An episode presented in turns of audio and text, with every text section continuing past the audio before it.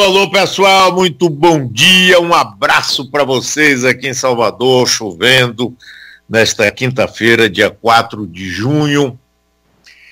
Estamos falando para todo o interior da Bahia. Nessa altura, mais de 330 emissoras, cobrindo quase todo o território baiano, nos escuta, nos vê através do YouTube.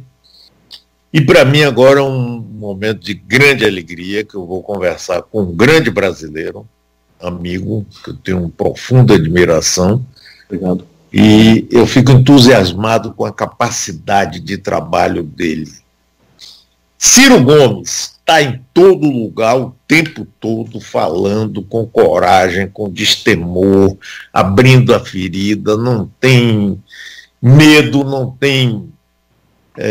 nada para ser atacado, a não ser a sinceridade e o pessoal ficar com as besteiras.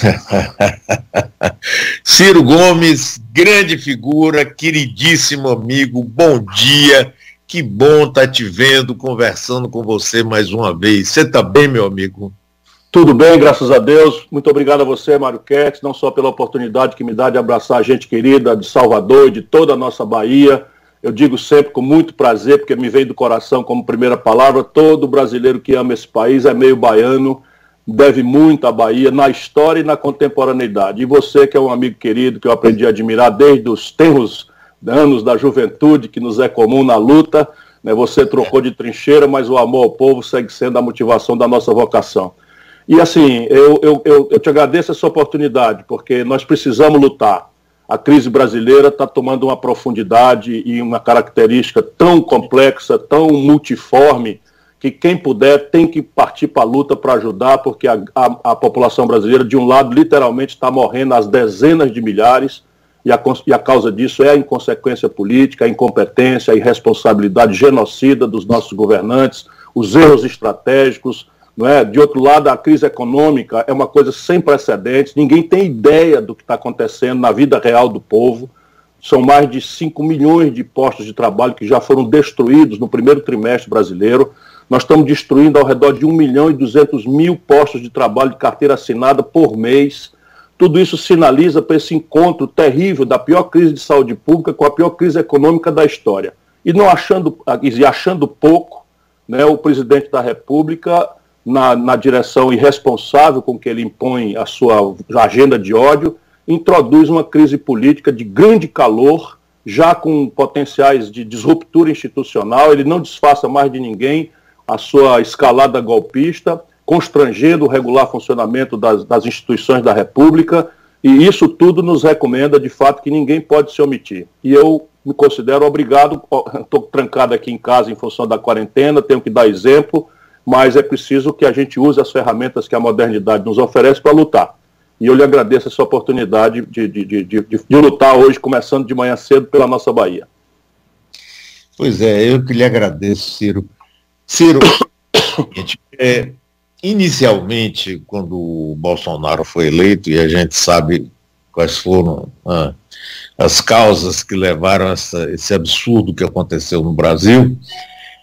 Se dizia o seguinte, que ele tinha um tripé. Paulo Guedes na economia, replicar aqui o milagre do Chile, que é milagre coisa nenhuma, que estourou lá, né?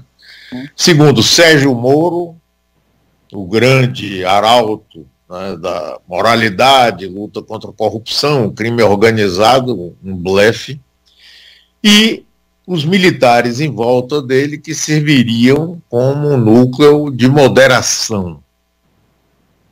Eu não estou vendo nada disso. Sérgio Moro já foi, Paulo Guedes está completamente perdido, e os militares, ao contrário, parecem que estão dando suporte a essas tentativas neogolpistas do presidente. Você concorda com isso?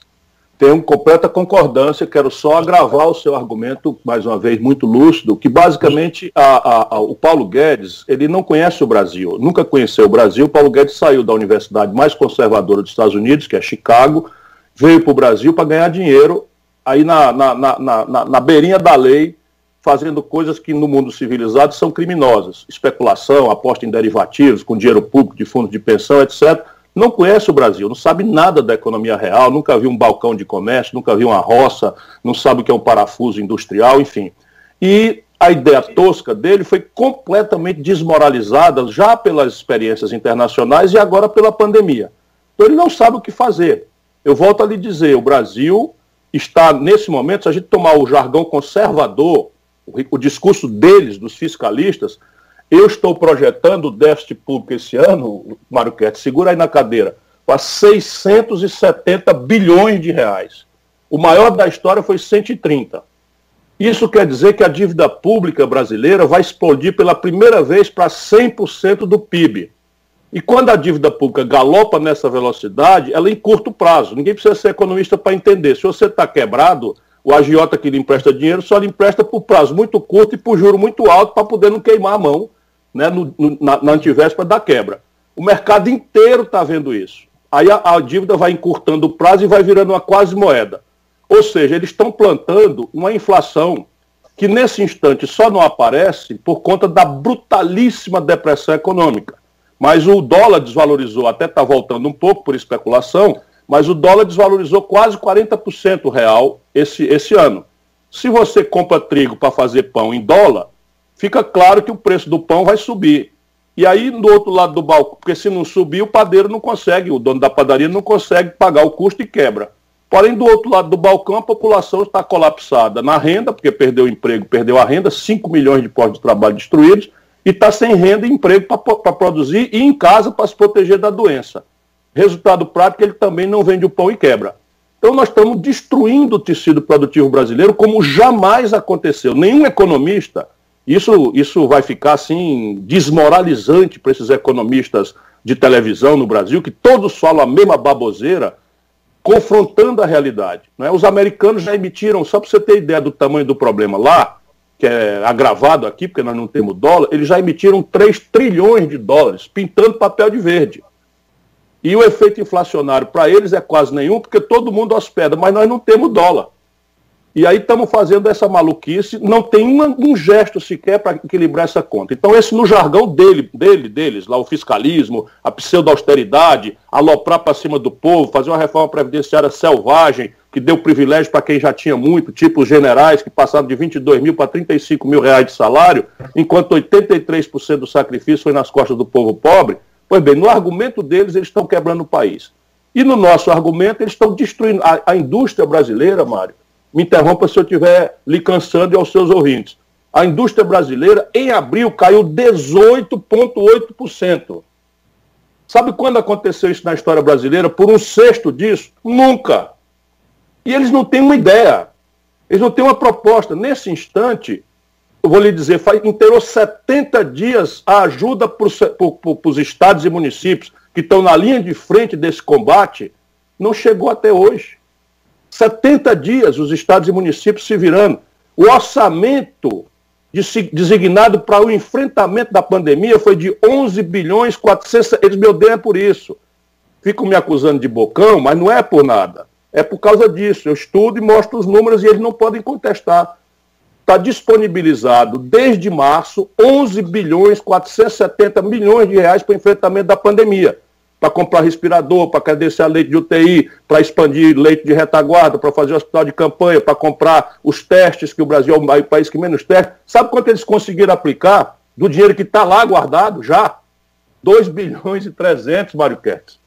Entupir o Ministério da Saúde com 20 militares, nenhum passou sequer por um hospital do Exército, para dizer, não, eu era faxineiro do hospital do Exército, eu tenho experiência com saúde. Nenhum, eu tive a pachorra de pesquisar, os 20 que estão lá, nenhum teve qualquer vivência em saúde pública. Então é uma tragédia, o crédito que foi aprovado não chega para as empresas. Porque os bancos estão empossando o dinheiro. Tem gente ganhando dinheiro, Mário Kertz. Essa é a razão de eu ser o grande bandido das elites brasileiras.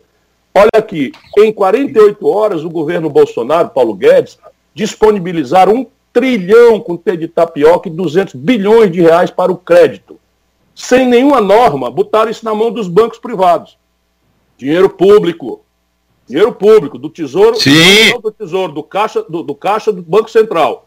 Pois bem, os bancos retraíram o crédito como nunca. Basta perguntar à CDL aí de Salvador o que é que eu estou dizendo. Pergunta à Federação das Indústrias o que é que eu estou dizendo. Retraíram o crédito e aumentaram a taxa de juros em 70%. Só no Brasil aconteceu isso. No mundo inteiro a taxa de juros foi zerada. Tanto as públicas, o Banco Central americano está emprestando direto para as empresas, tirando até as taxas de intermediação dos bancos. Pois bem, ao invés de expandir o crédito, diminuiu o juro aqui, contraiu o crédito e o juro subiu. Aí a pergunta óbvia, cadê o dinheiro? Empossou todo nos bancos e no fim da tarde a sobra de dinheiro no caixa dos bancos, eles emprestam para o governo que está pagando 3% de juro. Você me acredita num negócio desse? No auge da pandemia... Se passar um ano nessa brincadeira, o governo terá tirado da gaveta do Tesouro Nacional, do povo brasileiro que está desempregado, correndo risco de passar fome, todo tipo de desespero, terá passado 30 bilhões de reais para o caixa dos bancos, de dinheiro público, na moleza. Então é um desastre econômico. E aí os militares? O que é o problema dos militares? O problema dos militares é que eles não são um bloco monolítico, como eles cultivam a imagem de ser. Eu tenho muita interlocução nas Forças Armadas, eu gosto de dizer com muito orgulho que eu tenho todas as medalhas, portanto ninguém vai me confundir com uma pessoa que não tem respeito e não propugna, não luta, não cultiva o respeito e o carinho que a sociedade deve ter, porque eu penso num Brasil soberano, e para a gente ter um projeto soberano, a gente tem que ter uma defesa profissional, né, equipada, tecnologicamente sofisticada, com profissionais bem treinados, amantes da pátria, né, sérios. Mas eu não reconheço neles esse papel de tutores dos poderes civis. Isso aí foi um defeito de formação que nós herdamos lá da República, da Fundação da República, do positivismo, e que a velha esquerda brasileira nunca se deu ao trabalho de mudar essa formação para preparar, de fato, Forças Armadas capazes de ter o efeito dissuasório e garantir a autonomia do Brasil no mundo. Isto não foi feito. O que está acontecendo? Esse bando de general de pijama... e alguns até inacreditavelmente da ativa, como é o da saúde, o coordenador da articulação política do governo é o general da ativa. Isso é um negócio de absoluto disparate, isso é coisa de república de banana, que não é possível mais o Brasil aceitar. E ao invés deles moderarem o Bolsonaro, que eu também disse para você em entrevista que eles iam moderar o Bolsonaro, porque o Bolsonaro é um capitão terrorista que foi expulso do exército, eles conhecem o serviço de inteligência, sabem que o Bolsonaro é o homem da mamatinha, da picaretagem, eles conhecem completamente o envolvimento dos filhos do Bolsonaro com roubalheira, né, de rachadinha e conexão com milícia, mas não, o que nós estamos assistindo é a bolsonarização dos militares que estão no Palácio do Planalto, e a gente precisa denunciar isso com toda a força. Pois é, e aí a gente fica vendo cada vez mais avanços do presidente na contramão da Constituição e, Ciro, eu não me conformo de ficar vendo, por exemplo, no Jornal Nacional, aquelas telas de iPhone com o manifesto, o repúdio A, repúdio B, repúdio C, repúdio D, e daí? Ele continua avançando, passeando de cavalo ali como Newton Cruz. Se lembra de Newton Cruz? Eu lembro quando bem. Foi votar a emenda para a eleição direta, que ele fechou bem. Brasília e ficou montado naquele cavalo branco ali de Napoleão. A figura inspiradora do Bolsonaro.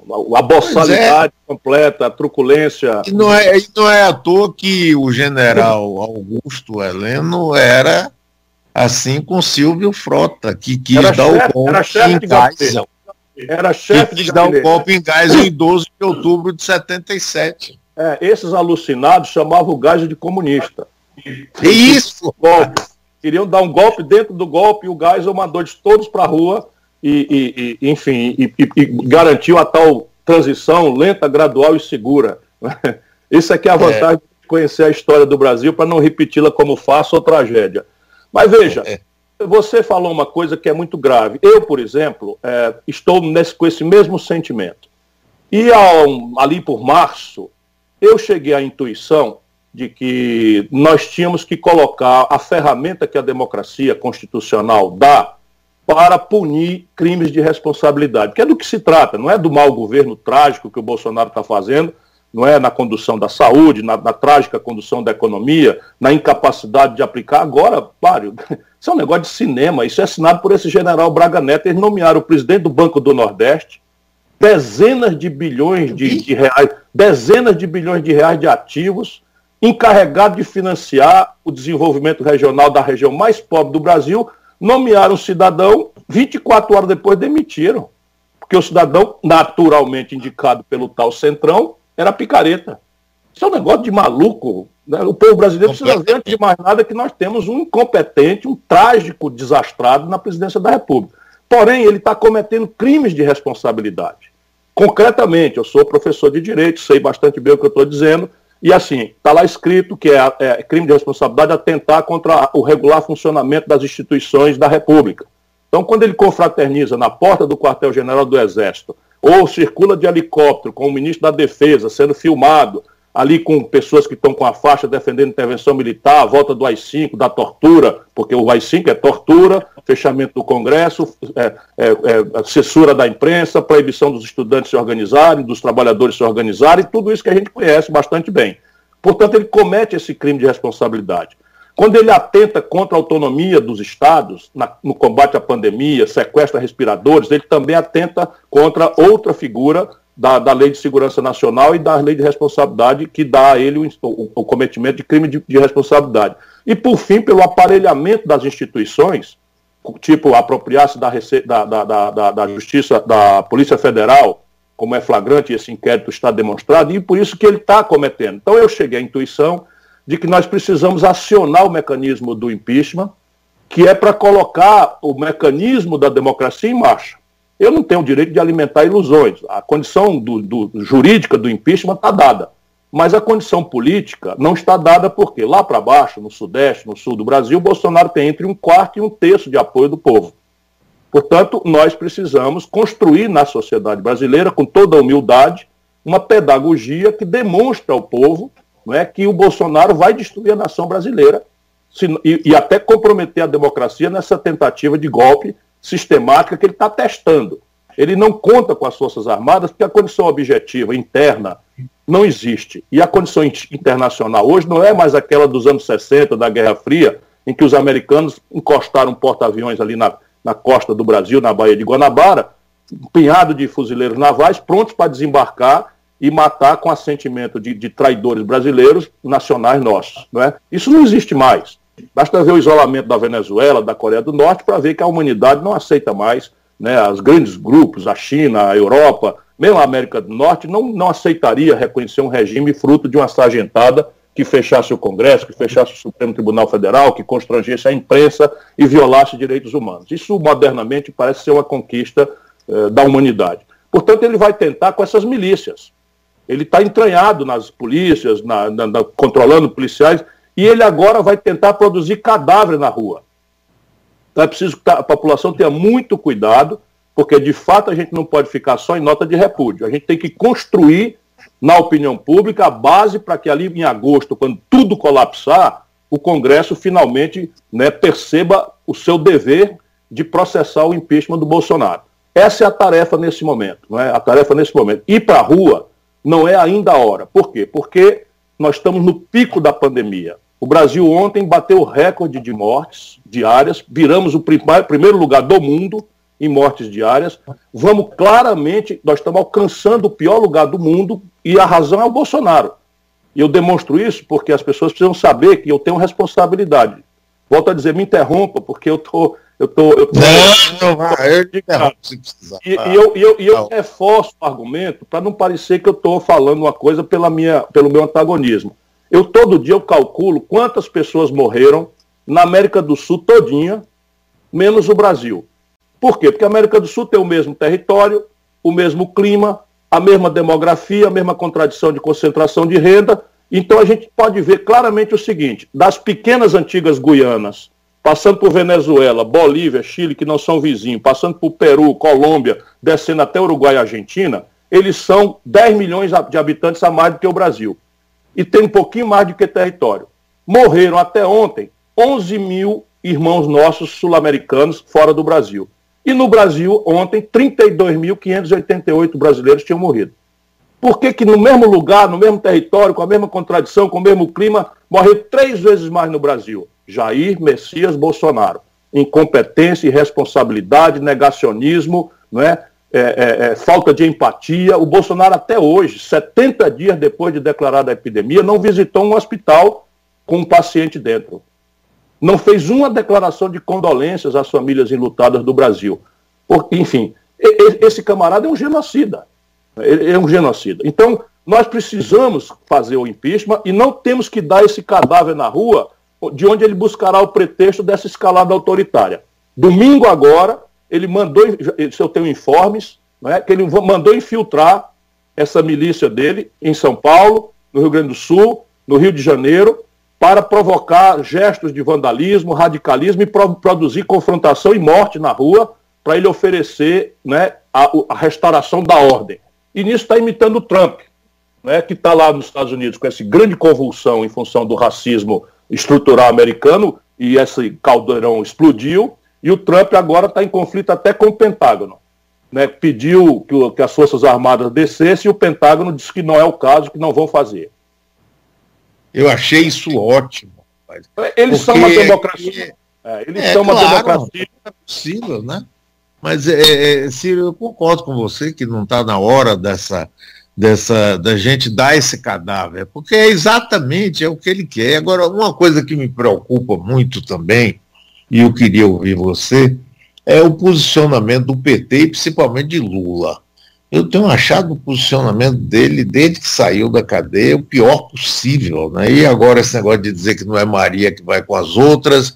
E eu entrevistei ele, depois que ele saiu da cadeia, e falei, inclusive, sobre sua candidatura. E ele disse que não via sentido nenhum de um partido grande como ele apoiar um candidato de um partido menor, não é? Quando você sabe que tanto o Rui Costa aqui da Bahia quanto o Jacques Wagner achavam que você deveria ser o candidato. Eu queria que você falasse um pouquinho. O Lula, Mário, o Lula não está nada bem. O Lula fez um belo trabalho no início, foi uma coisa simbólica, muito, muito exuberante, não é? Daquilo que todos nós sonhamos para o Brasil, em que o pobre tinha chance de crescer, de chegar até a presidência da República. Nunca teve um projeto estratégico de país, o PT nunca foi um partido que propriamente compreendesse a questão da evolução histórica da economia brasileira. Resolveram, por pragmatismo, que já vem do treinamento sindical do Lula, muito hábil, muito, né, resolveu conciliar aí com essa estrutura neoliberal, rentista, financeira, né, e aproveitando um ciclo de grandes preços dos nossos produtos tradicionais, minério de ferro, petróleo, soja, milho, tal, esses preços explodiram. Lula fez um hábil distribuição, 80 para os ricos e 20 para os pobres. Só que os pobres brasileiros, não tendo nada, receberam 20 com muito bom grado. E esses 20, melhorou o salário mínimo, expandiu o crédito de 15% para 55% do PIB, não é? Criou organizou essa base de políticas sociais compensatórias que fez um prato de comida chegar na casa. Isso não é pouca coisa. Portanto, a gente tem que lidar com o Lula com respeito, mas tem que separar ex-Lula do ex-Lula do atual Lula. A partir daí, o que acontece com o Lula? Ele toma uma popularidade tão grande que se corrompe. Não é se corromper só de lotear o governo, entregar a Petrobras para uma quadrilha de bandido, entregar Furnas para o Eduardo Cunha, mas ele começa a se corromper como ser humano, perde a humildade, se cerca só de bajulador de quinta categoria e aí descola da realidade.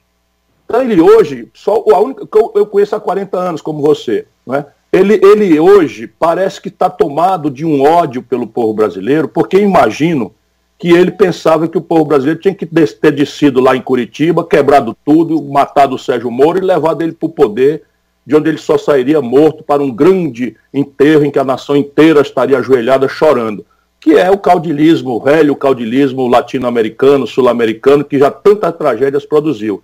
E isso descolou ele da realidade, só isso explica. E aí ele tem essas maluquices, ele não se lembra da história dele próprio. Quando ele foi candidato em 89...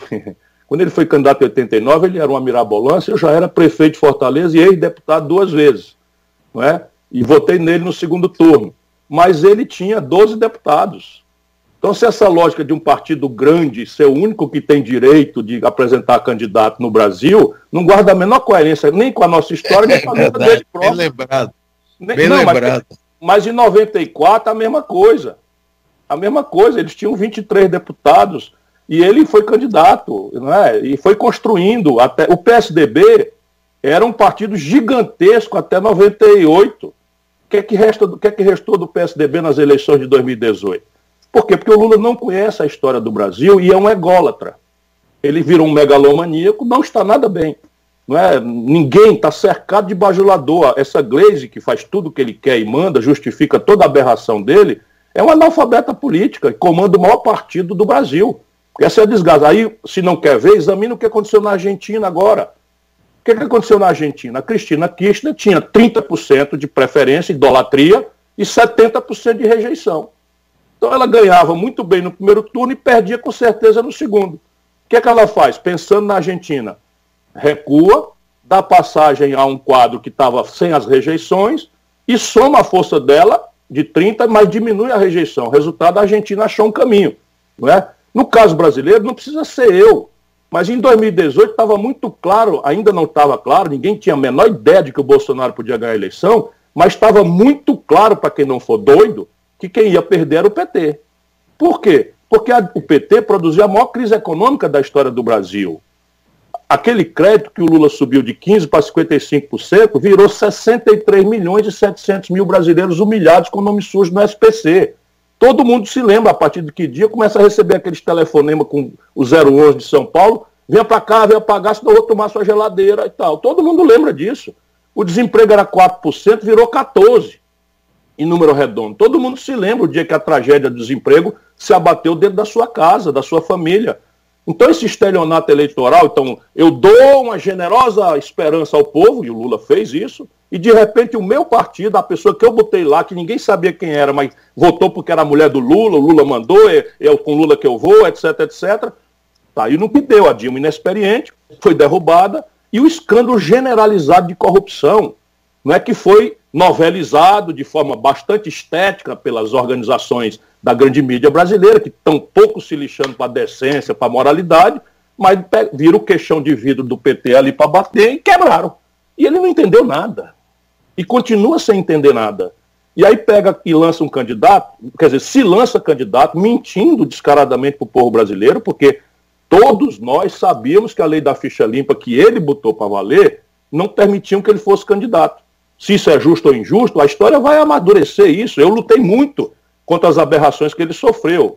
Nem por isso eu mereço sequer respeito desses aloprados que o cercam hoje. Eu lutei muito, né? Esculhambei o Sérgio Moro, fui mal compreendido, me propus a me juntar com um bocado de jurista para tirar o Lula da mão do Sérgio Moro e botar numa embaixada e denunciar internacionalmente a escalada de lawfare, de manipulação arbitrária da lei.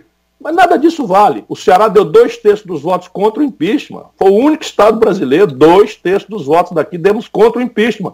Que eles chamam de golpe, de fato foi, porque a Dilma é uma pessoa honrada, tendo sido desastrada. E o que que acontece? Em 2017, o Lula faz uma caravana e vem se confraternizar com o chefe do impeachment, que era o Renan Calheiros. Ele pensa que o povo é idiota, ele pensa que pode fazer o que quiser e bem entender, que ninguém vai... Percebe? E aí agora essas declarações estapafúrdias. Então você pega um punhado de artistas, de intelectuais, de cientistas, que estão saindo de um certo isolamento, né, egoísta em casa, e estão fazendo alguma coisa, que buscam essas coisas que, no imaginário ingênuo, mas bem intencionado, é o consenso, vamos nos juntar todos, porque estão com medo.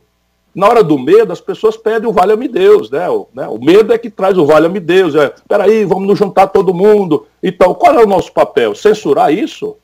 Não, vamos lá, vamos nos juntar todos. Mas quando você junta todos, o texto tem que ficar água com açúcar. Mas isso tem precedente na história. Qual é?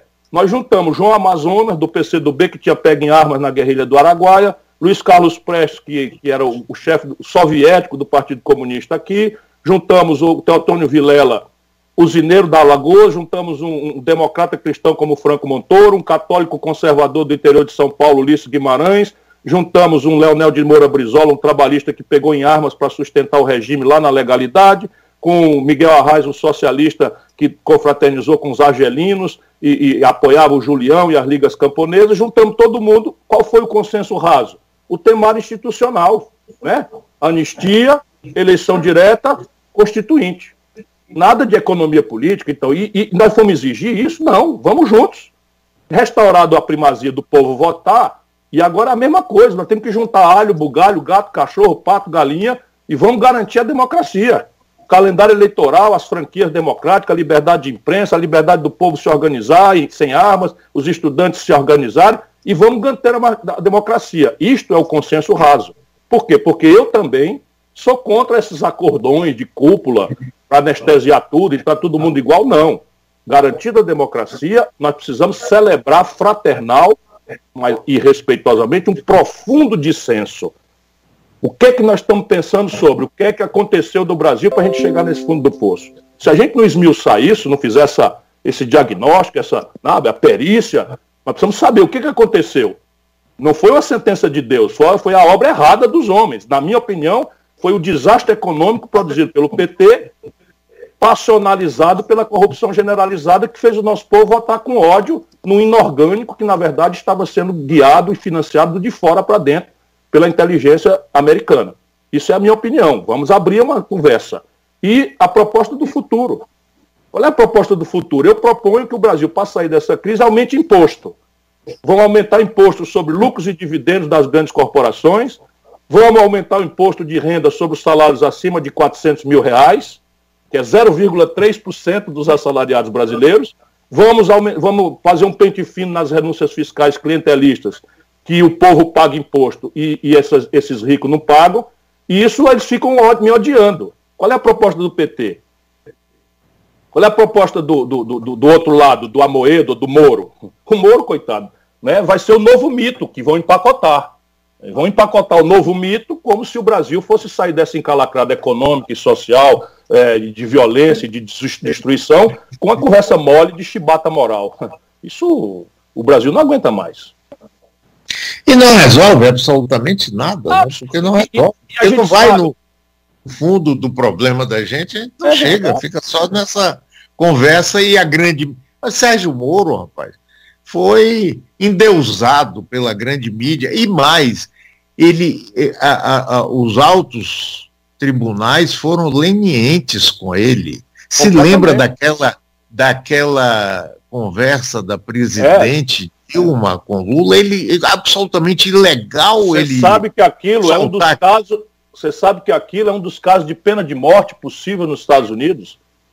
Você devassar a comunicação do presidente da República, evidentemente tem que apurar outras motivações, mas é um dos casos tão grave que é um dos casos de pena de morte federal nos Estados Unidos. E ele pediu desculpas e o ministro do Supremo disse, não, tá, etc, não, fez uma reprimendazinha. Isso lá atrás. A gente foi abrindo o caminho, né? Isso lá atrás. E contemporaneamente, ele no Ministério da Justiça acobertou as falcatruas dos filhos do Bolsonaro. Tem dinheiro desse Queiroz roubado na conta da primeira-dama, na mulher do Bolsonaro. Eu sou muito sério, eu sei bastante bem o que eu estou dizendo. Acobertou tudo isso. Ele próprio está dizendo agora, não é, que o Bolsonaro vetou aquela tal pacote anticrime, que é absolutamente fascistoide. Isso as pessoas esquecem, foi lá em 2019, e ele continuou lá, ou seja, ele está confessando que prevaricou. E prevaricação não é um palavrão, é um crime tipificado no Código Penal brasileiro. Ou seja, é uma dessas coisas que a Bíblia chama de sepulcro caiado. Né? Quando você vê um cara muito tal, todo branquinho, pintadinho por fora, né? com a tinta do cal, como no dia de finados, e por dentro é a podridão. E é exatamente isso. Mas a elite brasileira vai empacotar ele, né? Acho que ele está vencido. Aí vão empacotar um animador de auditório com essa conversa, né? Vamos lá, o Luciano Huck, um jovem, nova política, nós precisamos mudar tudo. E vão empacotar. É como se a gente no Brasil tivesse agora terceirizado a presidência. Qualquer um pode ir para a presidência, desde que a banqueirada controle o Banco Central para fazer aquela esculhambação que eu já lhe descrevi aqui hoje, no auge da pandemia, que está matando, nas projeções dos cientistas, entre 80 e 100 mil brasileiros. Ciro, às vezes fica parecendo que Dória, por exemplo, João Dória, seria um candidato forte a presidente da República e seria considerado até uma diminuição dos danos. uma coisa aceitável. Tem gente que fala assim, eu fico impressionado. Eu acho. Não é uma diminuição dos danos, porque em relação a Bolsonaro ele é mais civilizado, etc. Isso que o Brasil precisa. Esse é o pacote que a elite brasileira, para conservar tudo como está. Vamos pegar o seu ouvinte aí. Todo mundo ficou estarrecido, não é? Uma parte pelas vulgaridades, mas eu fiquei estarrecido foi com o que eu ouvi de mérito naquela reunião dos ministros com o Bolsonaro, né? Então a imprensa chama muita atenção dos palavrões, isso aqui, ok, não é lugar da gente fazer, né? A presidência da República, uma reunião de ministros, aquele tipo de coisa. Mas o mais grave é o que foi dito ali, né? O ministro da Educação dizer que tem que prender os vagabundos do Supremo, o outro dizer que tem que passar a boiada e destruir a legislação de proteção do meio ambiente, das comunidades indígenas. Né? E o Paulo Guedes falou muitas aberrações. Tem que privatizar a porra do Banco do Brasil, que tem que trazer a prostituição, tem que explorar a prostituição no Brasil para trazer os bilionários para gastar dinheiro aqui. E se você vir, isso que eu acabei de falar, ninguém viu no horário nobre das TVs. Eles botaram toda a outra parte, mas preservaram o Paulo Guedes. E é basicamente o que eles vão tentar fazer. A essa altura, os salões de São Paulo, do Rio de Janeiro... já estão se reunindo e dizem, ó, esse Bolsonaro aí não dá. E a gente, esses manifestos têm uma parte disso. Né? Jorge Paulo Lema, né? Neca Setúbal, estão todos também nesses manifestos. Ok, maravilhoso, é muito bom por causa daquela tarefa. Preservar a democracia é para juntar todo mundo. Todo mundo, gato e cachorro, pato e marreco. Mas depois, no dia seguinte, Ciro Gomes, estou fora. Vamos discutir o que é que fez isso acontecer no Brasil e como nós vamos para sair disso. E aí nós temos que fazer, não precisa ser briga, é respeitoso, é dentro do diálogo fraterno. Eu acho assim, porque no dia seguinte que a gente conseguir colocar um projeto de conflito qualificado, o presidente eleito dá as mãos a todo mundo e promove a repacificação do país, só que ao redor de uma guia. Isso é o que nós precisamos fazer e que foi aonde o Lula desertou. Não é? Ele pegou, conciliou antes, abriu mão para ser presidente a qualquer preço, de qualquer ideia, sancionou a perversão que está destruindo o Brasil. Eu estou lançando um livro, Mário. Esse livro está... Eu já ia lhe perguntar isso agora. Ontem até entrei na Amazon para comprar, mas está em pré-venda ainda. Está em pré-venda. Esse livro, ele fala sobre isso, eu estou muito interessado nisso. Eu queria, inclusive, já começar a ler para... Esse livro, assim, ele esclarece o que aconteceu com o Brasil. E eu dou um certo distanciamento, eu sou um político muito quente, estou sempre agarrado na briga e tal, mal compreendido, amado e tal, está tudo certo. Mas eu também me esforço para estudar.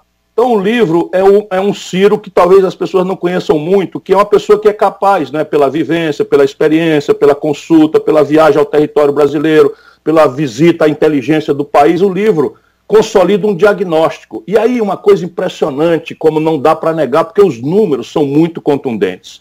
O Brasil, Mário, entre 1950 e 1980, que sob o ponto de vista dos tempos históricos é ontem, foi o país que mais cresceu no planeta Terra, com consequências exuberantes para a vida do povo.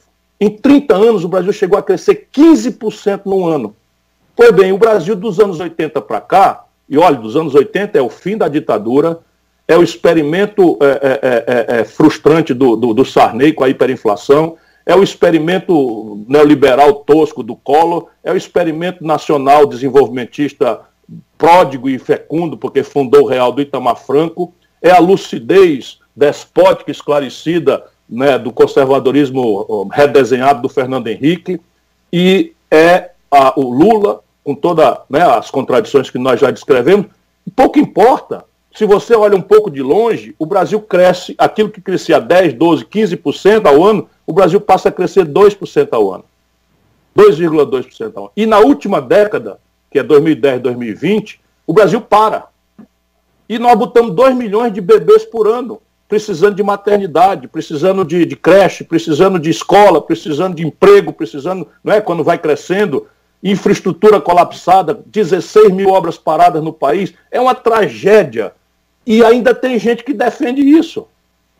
Quer dizer, você tem flagrante, o mesmo povo, o mesmo chão, o mesmo céu abençoado pelo Cruzeiro do Sul, crescia como nenhum lugar do mundo. E de repente para. O que mudou? Mudou a incapacidade política de inteligência estratégica. Mudou que nós tínhamos Getúlio, Juscelino, e agora essas figuras menores contemporizadoras, conciliadoras, que não têm a audácia de uma imaginação institucional. E o livro imagina alternativas, como a gente sair dessa encalacrada. Eu estou assim, muito orgulhoso desse esforço, e eu não estou sendo imodesto, porque, na verdade, eu dou voz a um pensamento nacional brasileiro que foi demitido das televisões, dos editoriais. Isso é que eu acho ótimo, Ciro. É. Quando é que a gente vai ter ele disponível? Que dia é o lançamento? Não, ele agora já está. Mas o seu você não compra não, que eu quero mandar pessoalmente como um privilégio para mim de saber que você o leu. Porque ele, no fim ele é muito realista, mas é muito esperançoso.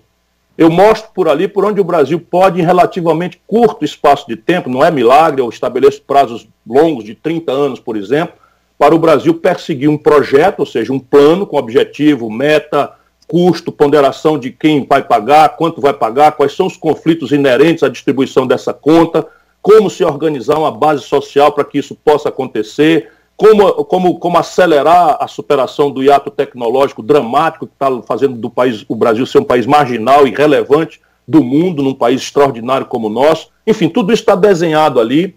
Reflito sobre a contemporaneidade do debate entre os conceitos de esquerda e direita, o que é isso, para além dos adjetivos, slogans vazios e superficiais. Estabeleço a questão, né, da relação internacional do Brasil, ameaças e oportunidades, e é um livro, portanto, que termina esperançoso, porque tudo está na mão do brasileiro conseguir.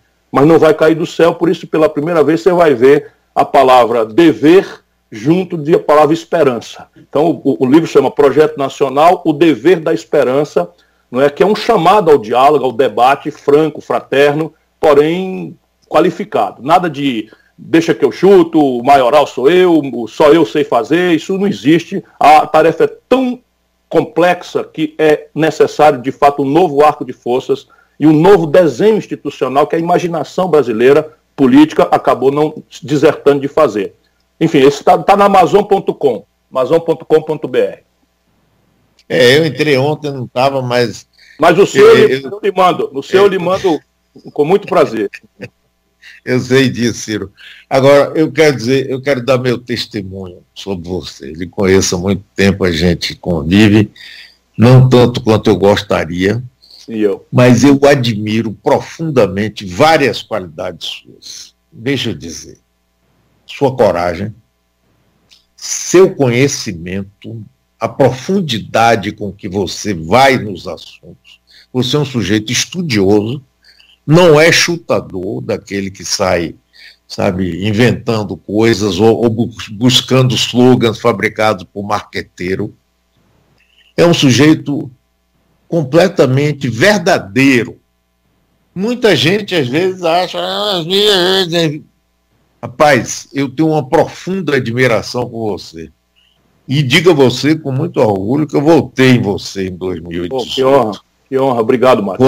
Votei consciente, foi um voto consciente. Voto consciente. E acho que você é a pessoa que hoje está fazendo um trabalho. Eu acompanho suas redes sociais. Eu fico pensando assim, quanta energia este homem tem, porque você está em todo lugar o tempo todo, falando em rádio, em televisão, aqui, se pronunciando com coragem, com destemor, botando dedo na ferida, mostrando milícia, roubo, isso e aquilo. Portanto, Ciro, olha, eu acho que você é fundamental no momento brasileiro que nós estamos vivendo. E eu quero que você continue com essa força, com esse destemor, com essa inteligência e experiência que você tem. Muito obrigado a você, Mário. Isso me comove. Isso me comove, me estimula e recarrega a minha Duracell, né, para as 8 entrevistas e lives que eu vou fazer hoje. Mas veja, sabe o que é, Mário? Eu estou muito angustiado com esse momento do Brasil. Sabe, eu estou achando que domingo o Bolsonaro vai produzir cadáveres para além da pandemia. Todas as simulações, de fato, eu me dedico muito a estudar. Hoje, toda a comunidade científica internacional está olhando para o Brasil pelo tamanho do desastre que está praticamente posto. A gente ainda tem que lutar para evitar, mas do jeito que estão fazendo, saindo precipitadamente do isolamento social, sem testar, enfim, com essas contradições de político brigando por remédio. Onde é que já se viu isso, pelo amor de Deus? né, um político ficar na televisão, toma esse remédio, o outro político dizendo esse remédio não presta. Pelo amor de Deus, onde é que nós vamos parar e aonde nós vamos levar o nosso povo? Então, para eu não enlouquecer, trancado em casa, como eu vivo lutando, eu estou indo para esse meio moderno, que é a militância virtual, e lutar e falar com grandes antenas da vida brasileira, como o amigo certamente é, para a gente ir construindo um caminho, sabe, de insurgência revolucionária. Que eu não espero que se pratique por qualquer tipo de violência, mas pela afirmação da democracia, pela radicalização da democracia, mas que todos saibam que na hora que um tanque descer de Juiz de Fora no rumo do Rio de Janeiro, né, desta vez haverá resistência nas condições que eles nos impuserem. Ninguém duvide disso. E eu não estou exagerando, porque aqui no Ceará nós já vimos uma amostra que não foi grátis, né, morreram 200 pessoas, dessa insurgência de amotinados da milícia do Bolsonaro. O motim da PM aqui teve todas as características, puxada por bolsonaristas, deputados, vereadores. O filho do Bolsonaro estava guiando os caras, o Moro desceu aqui e se estimulou, o chefe da Guarda Nacional desceu aqui e estimulou, e o meu irmão, senador da República, levou 2 tiros no peito e não morreu porque Deus foi grande. Portanto, as pessoas não pensem que eu sou um teórico disso, mas ele foi para cima e nós metemos 300 bandidos na cadeia e botamos outros 300 para fora e vencemos a parada, está tudo com o rabinho entre as pernas. Mas isso no Brasil ainda não foi visto. Eles vão experimentar nesse domingo. Portanto, ok, prontos para a luta, na hora que for necessária e na linguagem que for necessária. Mas agora, as manifestações de rua para o Bolsonaro, se você bem reparar, estão diminuindo muito de tamanho e estão ficando ridículas. Sabe, você vê um magote de abestado, porque não tem outro mesmo, um magote de abestado, de preto, de máscara, com as tochas marcando e repetindo aquela estética nazifascista dos 300, não sei das quantas, puxado por uma vagabundinha, porque as pessoas agora estão um tal do politicamente correto. Eu não estou falando vagabunda sob o ponto de vista de prostituta, não. Eu estou falando de uma ociosa que ganhava dinheiro sem trabalhar no Ministério dessa Damares, né, e que agora chama ministro para brigar no tapa. Eu sou do tempo em que a lei, a ordem, né, se faziam, e as autoridades se faziam respeitar. Né? E eu não acho que esse tipo seja da gente ter que abrir mão, não. Mas é preciso que as autoridades e as pessoas deem exemplo. E isso está tudo virando uma certa baderna. Portanto, a manifestação de rua do bolsonarismo boçal está ficando pequena e ridícula. Nós não temos nada que ir para a rua e eles infiltrarem miliciano dentro, como já aconteceu na terça-feira em Curitiba. Queimaram a bandeira do Brasil, tocaram fogo na porta do Tribunal de Justiça, desenharam a foice e o martelo. Você acha que alguém realmente democrata vai fazer isso? São os milicianos do Bolsonaro que vão tentar fazer isso para dar pretexto para eles fazerem aquilo que eles pensam fazer, que é restaurar a ordem por um pulso autoritário. Agora, Ciro, me diga uma coisa. Impeachment. Ele agora jogou pesado. Eu me lembro aqui, já botei algumas vezes no ar, o ministro Augusto Severo cantando "Se gritar, pega o centrão, não fica um, meu irmão". Agora, rapaz, descaradamente entregaram o Fundo Nacional de Desenvolvimento da Educação, bilhões, Fundo Nacional de Saúde, Banco do Nordeste e outras coisas mais. Né, junto que Valdemar Costa Neto e Roberto Jefferson, Arthur Lira, Ciro Nogueira, rapaz. Ciro Nogueira, com cheio de processos contra ele, indicou o presidente do Fundo Nacional de Desenvolvimento Econômico. Tudo na tentativa.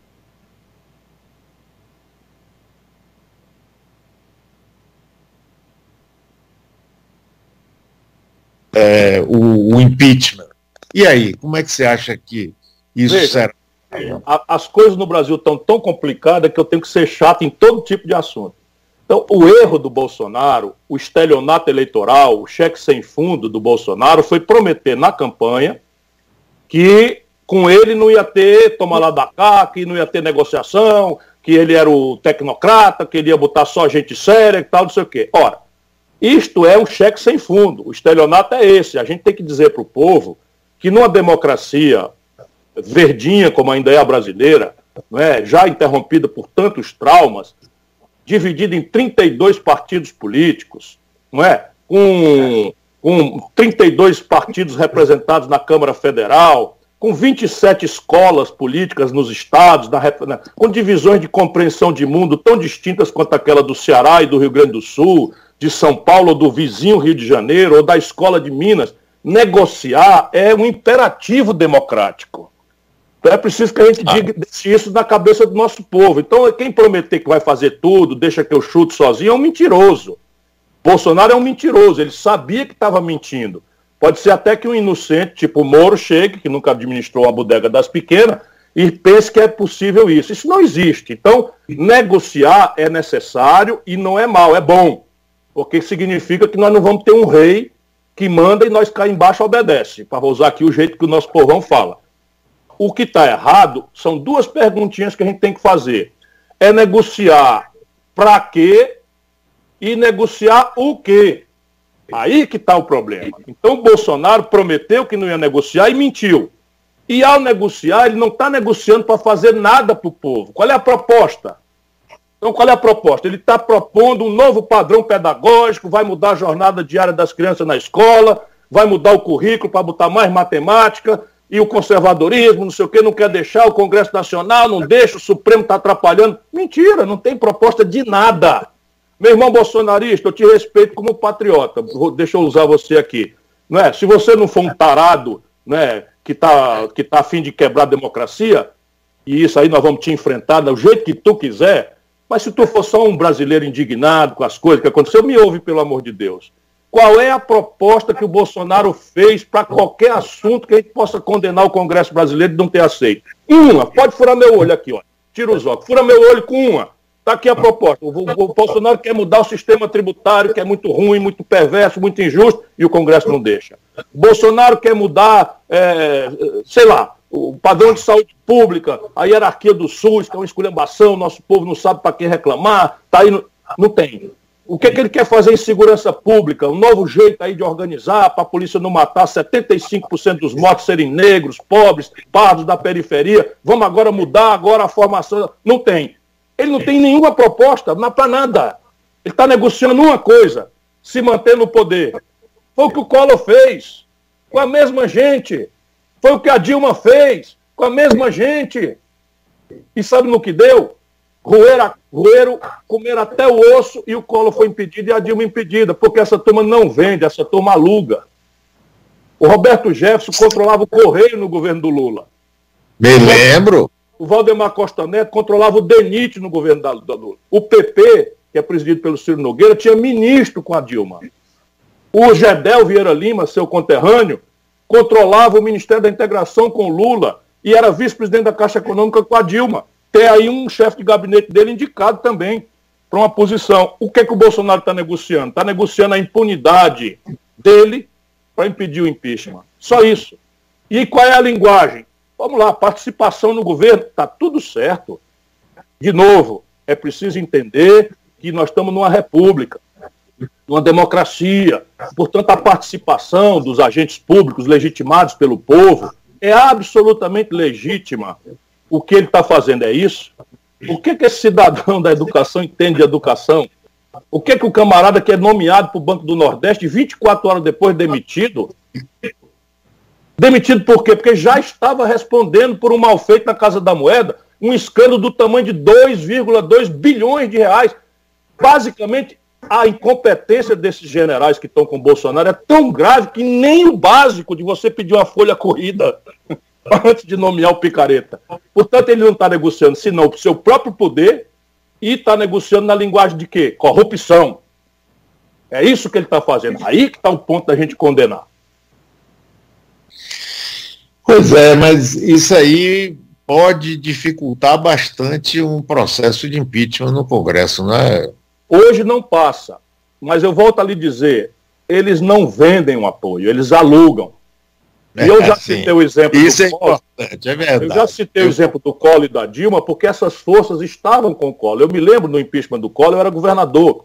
E o Lafayette Coutinho, seu conterrâneo, na Caixa Econômica, era o homem encarregado de laçar boi por aí na coisa, comprar voto, diabo, não sei o quê, e eu cabo do outro lado puxando voto para o impeachment e tal. Mas viramos a noite do impeachment nessa agarra-garra, puxa para cá, puxa para lá, Eu me lembro de um deputado federal aqui do Ceará que sumiu e nós botamos na televisão que ele tinha sido sequestrado para poder achar o cabo e tal. Eu conheço a vida brasileira. E no fim, eles se renderam.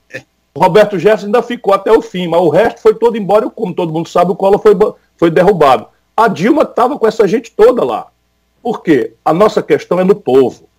Nesse momento, se tem um terço do povo do Sul, 25%, um quarto do povo do Sudeste apoiando o Bolsonaro, esses deputados se consideram ainda um risco razoável de ficar, né, disputando aí na opinião pública, explicando o que não é explicável. Então, mas em perspectiva, por isso que a gente tem que construir o caminho agora. Em perspectiva, ali por agosto, 100 mil mortes, 85 mil mortes, né? Descalabro econômico, a economia cai entre 6% e 10%. Você grava essa entrevista para nós conversar lá em setembro. E o desastre estabelecido, o povo brasileiro vai ver. E aí, se esses 25% descer para 10, 12, você vai ver onde é que vai ver. Você vê o Valdemar Costa Neto, você vê só a sombra dele correndo, virando a esquina e lembrando que nunca foi Bolsonaro na vida, que é menos verdade, como diz o caboclo. Você sabe que não tem muito tempo, não, um mês mais ou menos, eu entrevistei Collor. E ele chegou e disse, olha, pelo que Bolsonaro está fazendo, ele vai cair no mesmo alçapão que eu caí e vai ser impedido. O Collor tem amadurecido muito. O Collor tem amadurecido muito, né? Tem amadurecido bastante. Eu acredito na boa fé das pessoas. Enfim, eu tenho essa ingenuidade e quero morrer com ela. Aí é bom, eu também, Ciro. Que seja assim, simples. Meu querido amigo, infelizmente nosso tempo acabou, mas conversamos uma hora que foi fantástico. Muito obrigado. Agradeço muito de coração ver você, sua energia. Você não sabe como você ilumina muita gente, inclusive a mim, para continuar nessa luta aqui, viu? Estamos juntos e vai em frente. Conte com a gente aqui. Deixa eu só mandar um abraço aí para os meus amigos, o deputado Félix Mendonça Júnior, para o Léo Prates, para Ana Paula. Nós estamos aí numa engenharia, né, delicada, com todo o respeito ao povo de Salvador, povo da Bahia. Um abraço para o prefeito, a ACM Neto, um abraço. Eu posso, né, sou visita querida, eu posso, né, mandar um abraço para a ACM Neto e mandar um abraço para o Rui Costa. Veja o meu privilégio, sou amigo de toda a gente boa da Bahia. E um abraço para você. Muito obrigado.